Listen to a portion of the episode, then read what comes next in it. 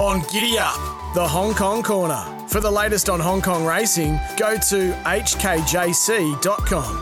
And thanks to the Hong Kong Jockey Club, time for Hong Kong Corner. Their superstar galloper, Romantic Warrior, will be stepping out in the Cox Plate on Saturday week. He'll be ridden by our champion hoop in James McDonald. And J Mac joins us here on Giddy Up on this Tuesday morning. Good morning, James.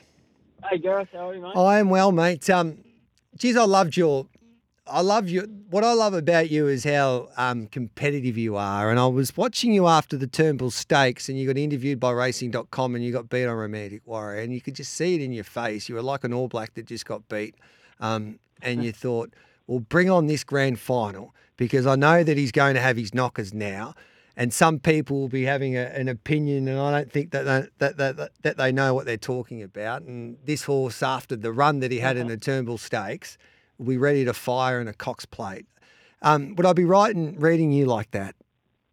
Yeah, no, that was a fair call. I, I, I really, I just love the horse, you know, and Yeah. um, he's been a, he's been a good horse to me so far, and um, I don't think we're finished yet.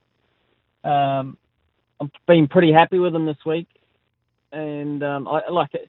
We we weren't um, hiding anything from anyone when we um, said he was too he was going to improve with the run, and he was probably too fat going into it, and he ran accordingly, and he blew out the last little. Well, he blew out the furlong and a half out. So um, he's been good this week, and he's still got a couple of weeks to go for the big one, and um, I'm sure he'll improve again. He seems to me he's got a little bit of Anamoe about him in a way that you can he can put himself in a spot. And I know Anamoe he he he worked that out towards the back end of his career.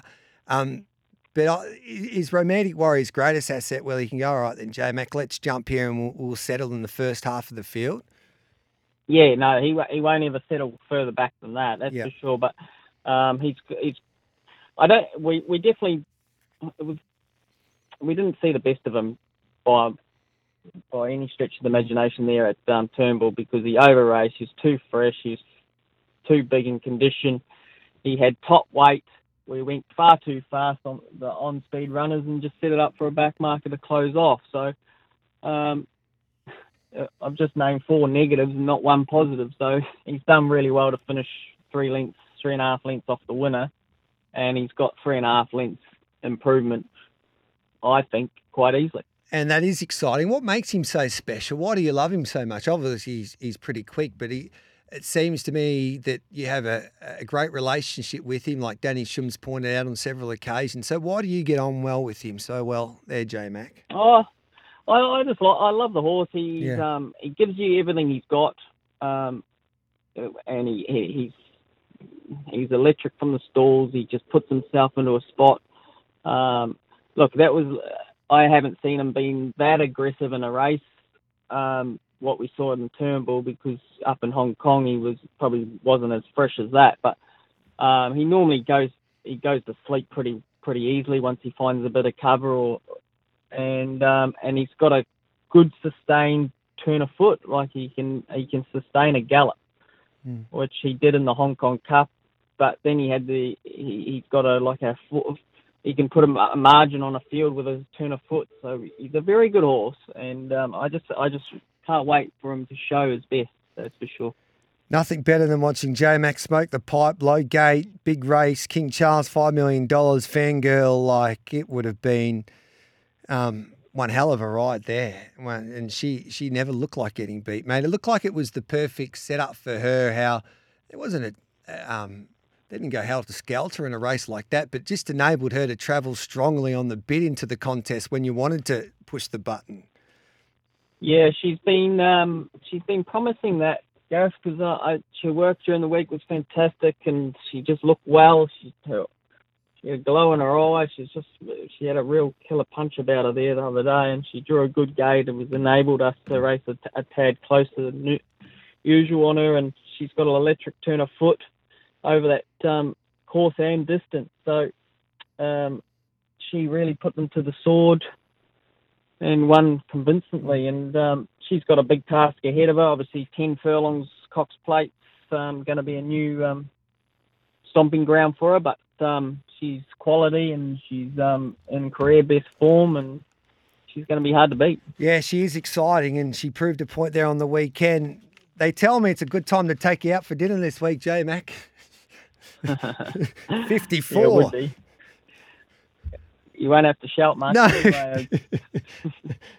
so, uh, what do you? What's your diet this week from now on to ride No, just a- 54?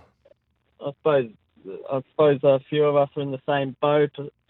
Come Caulfield Cup, Melbourne Cups, but um, yeah, just just limit the portion sizes and um, try and do a little bit more exercise, I suppose, than usual. But we're pretty fit, and um, yeah, hopefully uh, we get there in in uh, good order. But yeah, it's it's not going to be easy, but we'll we'll do our best. No, I love it how you manage. You, you took a month off. He had no money. He didn't know what to do with his life, and then he's making you ride 54 now. But you need to ride 54 these days with the bloody handicaps, the way that these these races are. So, if you win this, you join the likes of um, some of the greats, the Pumper, Mickey Dittman, Chris Munce, um, Damien Oliver, Craig Williams, Pat Hyland, Roy Higgins, and Neville Sellwood. You, you're rewriting the history books, mate. But that would be some lineup to join to to have the Grand Slam next to your name. Yeah, it'd be a huge honour, and that's obviously it'd be a great honour to to join those guys, and obviously to achieve that. Um, I suppose the modern day Grand Slam is you probably chuck in an Everest as well. Yep. So yeah, it's um it's definitely something um, I'd love to achieve, and hopefully we'll get there one day. If it's not this weekend, hopefully um, years to come. But it's just it's it's just nice to be able to be competing in it this year. To be honest with you, like the last Yeah. I don't know, several years we haven't been able to, and I've had four cracks at it, and um, I've had, had a little bit of luck actually. So without winning, I've been close, but it's um, yeah, it'd be a lovely race to win, that's for sure. Did he work like a winner at the Heath this morning? He worked well. Yeah. To be fair, um, he worked well. He's he's out to his correct trip now, which is a mile and a half, and um, it's now it's time to roll up the sleeves and, and get amongst it if he's going to step up and be competitive in a Caulfield Cup and Melbourne Cup. So, yeah, he's definitely a, a good chance and um, in a very very competitive Caulfield Cup, I reckon. Melbourne's lucky to have you. Finally, arrive here for the spring Caulfield Cup, Cox Plate, and you dominate the Flemington Carnival each and every year these days, uh, Macca. So it's great to have you back winning these big races after that short layoff with that foot injury. Um, enjoy this week, mate, riding at 54 and go and get them. We appreciate your time, brother. Thanks, mate.